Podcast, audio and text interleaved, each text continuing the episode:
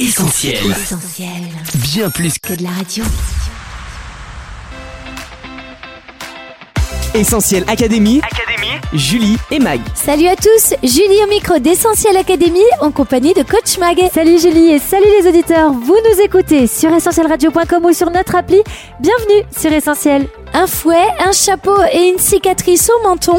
Ce mercredi 28 juin, Indiana Jones est de retour sur grand écran pour le cinquième épisode d'une saga devenue incontournable. Oui, grand moment pour les fans de l'archéologue aventurier. Plus de 40 ans après ses débuts au cinéma et 15 ans après ses derniers exploits, Indy ressort son chapeau et son blouson de cuir pour une dernière virée.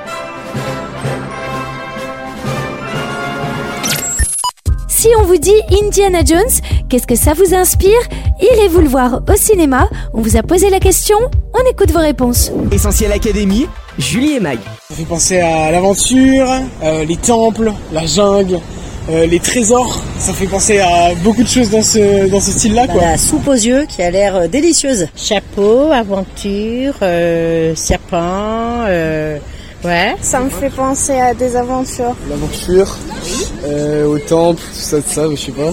Et le manège de Disneyland. C'est une série très connue, très célèbre. J'irai voir Indiana Jones parce que je les ai vus étant petit. Alors, euh, je pense aller le voir, mais, euh, mais d'abord, je pense regarder euh, tous les autres films qu'il y a eu avant pour euh, histoire d'être calé un minimum euh, sur le sujet, quoi.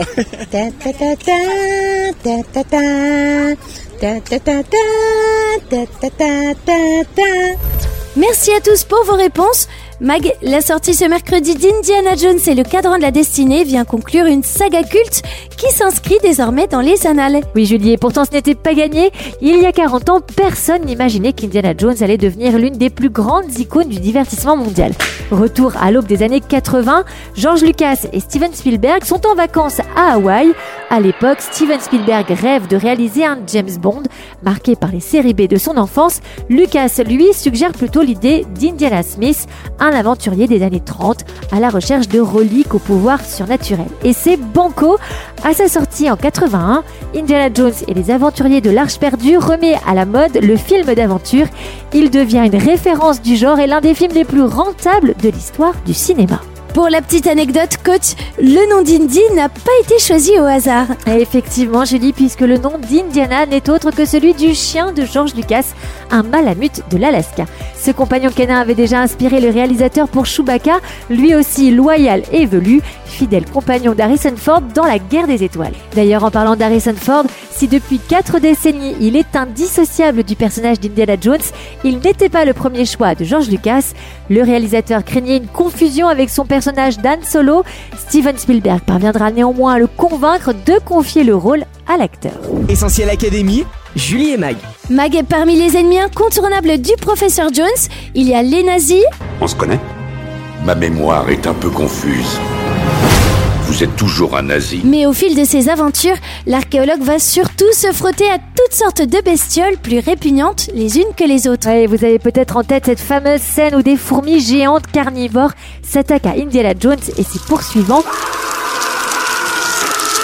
Toujours dans Indiana Jones et le royaume du crâne de cristal, le fils de l'aventurier se fait piquer par un énorme scorpion. Est-ce que je vais mourir? Heureusement qu'Indy le rassure. Quand il s'agit de scorpions, plus les gros, mieux c'est. En termes de bestioles dégoûtantes, c'est Indiana Jones et le Temple maudit qui remportent la palme du film le plus répugnant de la franchise.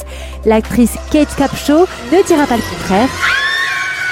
Recouverte de plusieurs dizaines de cafards et de scarabées, elle n'emmène pas large au milieu des dizaines de milliers d'autres qui grouillent autour d'elle dans la grotte. Souvenez-vous aussi du banquet du Maharaja avec son menu très appétissant, serpent vivant, soupe aux yeux et cervelle de babouin. Rien que ça. Manger, ça ne vous dit rien Non, j'ai assez avalé de couleuvres. Dans la dernière croisade, la production fait cette fois-ci appel au service de plusieurs milliers de rats pour la rebutante scène des catacombes vénitiennes. Et puis le ton est donné dès la séquence d'ouverture des aventuriers de l'Arche perdue avec toute une cohorte de tarentules vivantes qui grimpent sur le dos d'Indiana et surtout de Santipo, son guide malchanceux. Mais si Indy est courageux et téméraire, l'aventurier a aussi son point faible, il est ophiophobe, c'est-à-dire qu'il souffre d'une peur panique des serpents. Pour la scène culte du temple égyptien dans les aventuriers de l'Arche perdue, Spielberg n'a pas lésiné sur la quantité de serpents et a dévalisé les animaleries.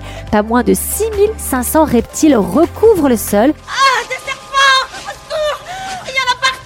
Heureusement que l'interprète d'Indiana Jones, Harrison Ford, lui, n'est pas phobique. Peur des serpents Vous êtes vraiment un vieux barjo Coach, Indiana Jones a voyagé aux quatre coins du monde en Amérique du Sud, au Proche-Orient et en Europe, de Berlin à Venise.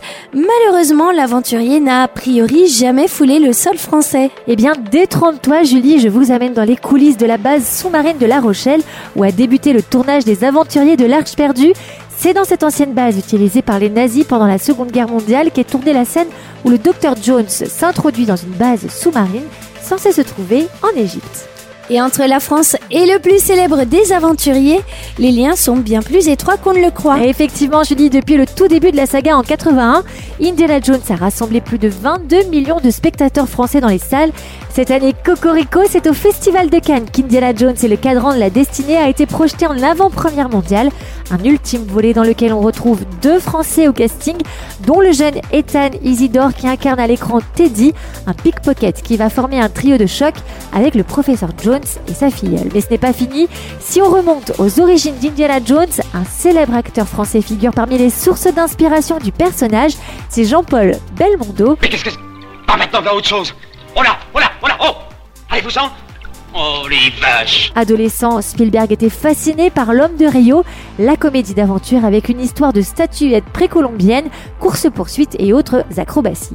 Enfin, moins sympathique, c'est encore un Français, j'ai nommé René Belloc, un archéologue à la solde des nazis, rival du Dr Jones dans Les Aventuriers de l'Arche perdue. Belloc. Je vous salue, Dr Jones. Vous savez, ces Arabes se fichent que nous nous égorgions. Ce serait pour une simple attraction, pas autre chose. Essentiel Académie, Julie et Mag. Ce qui fait le charme de la saga et la rend unique, coach, ce sont toutes les bizarreries et autres anachronismes qu'on retrouve au fil des cinq volets de la franchise. Oui, Julie, c'est vraiment un comble pour un professeur d'université en archéologie. Pour commencer, le personnage d'Indiana Jones est lui-même décalé d'un point de vue historique. Alors qu'il se bat contre les nazis dans les années 30, il tient davantage des grands explorateurs et ethnographes du début du XXe siècle. Si Indy n'est pas historiquement correct, il ne l'est pas vraiment non plus géographiquement. On repassera sur l'improbable confusion entre les cultures maya et inca, Spielberg montrant dans la forêt du Pérou une pyramide maya située en réalité au Mexique. Grosse erreur. Côté décor, on n'est pas toujours raccord. Dans les pyramides ou les temples antiques visités par Indiana Jones, les styles ne sont pas toujours de la bonne époque.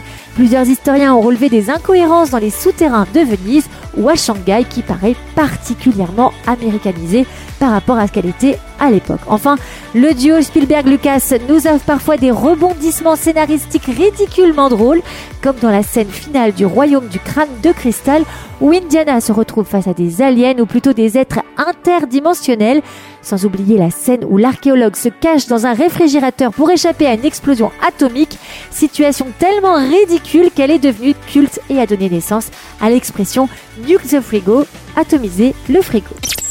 Maguet, c'est un incontournable de la saga. L'intrépide archéologue se lance toujours à la recherche d'objets sacrés. Oui, Julie, on le doit encore une fois à Steven Spielberg et George Lucas. Fans depuis toujours des Dix commandements de Cécile B2000, les deux créateurs savent que les objets mystiques donnent un souffle épique qui transcende leur histoire. Écoutez la productrice de la saga, elle le confirme elle-même.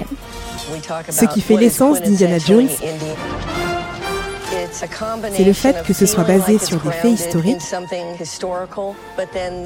mais avec des aventures à la limite du surnaturel. Parmi les artefacts cherchés, trouvés, perdus ou confiés à un musée par le célèbre archéologue, on peut citer pêle-mêle une idole Chachapoya, un crâne de cristal, les pierres de Sankara, l'arche de l'Alliance, le Graal, le cadran d'Archimède et j'en passe. Héros en quête de sens, Indiana Jones flirte souvent avec ce qui est mystique et ses aventures s'entremêlent avec la religion, vaudou, hindouisme, judaïsme ou christianisme. Reliques en or, antiquités sacrées au pouvoir surnaturel ou trésors plus farfelus, à chaque fois, il s'agit d'objets qui permettront à celui qui s'en empare de posséder un grand pouvoir. Par exemple, l'arche de l'Alliance serait l'arme ultime permettant de mener n'importe quelle armée à la victoire. L'arche d'alliance est la source d'un pouvoir incommensurable. Le cadran de la destinée pourrait quant à lui altérer le cours du temps et permettre pourquoi pas de corriger certaines erreurs du passé. Vous avez trouvé quelque chose avec papa un cadran qui pourrait changer l'histoire. Enfin, dans la dernière croisade, il y a cet objet mythique qui permettrait d'accéder à la vie éternelle, l'immortalité. Le Saint Graal, professeur Jones. Le calice utilisé par le Christ lors du dernier repas. la coupe qui a recueilli le sang de la crucifixion et fut confiée à Joseph d'Arimathée. Face à tous ces objets mystiques ou sacrés, Indiana Jones aussi entre doute, superstition et croyance. Mais comme le relève à juste titre son ami et collègue Marcus Brody, cette quête du sacré est un peu... La quête du divin qu'il y a en nous tous. En ce sens, Marcus ne fait que paraphraser la Bible lorsqu'elle dit que Dieu a mis dans le cœur de l'homme la pensée de l'éternité. Mais alors Mag, quel chemin emprunter pour parvenir à la vie éternelle Faut-il aller en pèlerinage sur des sites sacrés Se recueillir devant une relique ayant appartenu à un saint, un prophète ou Jésus Que faut-il faire eh bien, c'est bien plus simple que tout ça en fait, Julie. C'est le chemin de la foi qu'il faut emprunter pour être sauvé et accéder à la vie éternelle. La foi en Jésus-Christ. Oubliez l'arche de l'Alliance, le Graal ou le cadran de la destinée, plus précieux que toutes les reliques, que l'or et que tous les trésors de la terre, Jésus est le seul capable de nous ouvrir les portes de la vie éternelle dans la présence de Dieu. Il est le seul capable de pardonner les erreurs de notre passé et réparer tout ce qui a été brisé en nous. Il est le seul capable de nous donner la victoire sur tout ce qui jusqu'à présent nous maintenait dans la défaite. D'ailleurs, le verset de la Bible que déchiffre Indiana Jones lors de l'une de ses aventures parle de lui-même Écoutez. Qui boit l'eau que je lui donnerai, dit le Seigneur, recevra en lui une source qui jaillira pour la vie éternelle. Ok Mag, mais comment être absolument certain que c'est le bon chemin? Eh bien pour cela Julie, comme dirait le professeur Jones, il n'y a qu'un moyen de le savoir. C'est oser. La foi, c'est croire ce qu'on ne voit pas, un peu comme un saut dans le vide. C'est le saut de la foi. Tu dois y croire, mon fils. Tu dois y croire. Faites confiance à Jésus qui affirme Je suis le chemin, la vérité et la vie. Nul ne vient au Père que par moi. Acceptez de le suivre et vous verrez, il comblera parfaitement votre cœur et votre vie. Il changera votre destinée et vous conduira jusque dans la vie éternelle. Mais ça, je l'ai cherché. Toute ma vie. Essentiel Académie, Julie et Mag. Merci coach pour ces conseils. Pour résumer cette émission, on retient 1. Que le personnage d'Indiana Jones est né sur une plage hawaïenne. 2. Que le professeur Jones souffre d'ophiophobie, une peur panique des serpents. 3. Qu'un Français a inspiré le personnage d'Indy, c'est Jean-Paul Belmondo. 4. Que la scène du frigo dans le royaume du crâne de cristal est tellement ridicule qu'elle est devenue culte. Enfin 5. Que faire dépendre sa destinée d'un cadran, ça marche seulement à Hollywood. Dans la vraie vie, pas besoin d'être un archéologue aguerri pour trouver la vie éternelle. Si vous cherchez Dieu de tout votre cœur, il se laissera trouver. Notre émission touche à sa fin. Merci à tous d'avoir été au rendez-vous. Comme d'hab, vous allez pouvoir écouter Essentiel Academy en podcast d'ici quelques minutes sur essentielradio.com, Spotify, Deezer ou notre appli mobile. On se quitte pour mieux se retrouver sur les réseaux sociaux, Facebook, Twitter, Instagram, mais aussi TikTok. Mag, à la semaine prochaine Oui, à la semaine prochaine Julie, prenez soin de vous. Salut Bye bye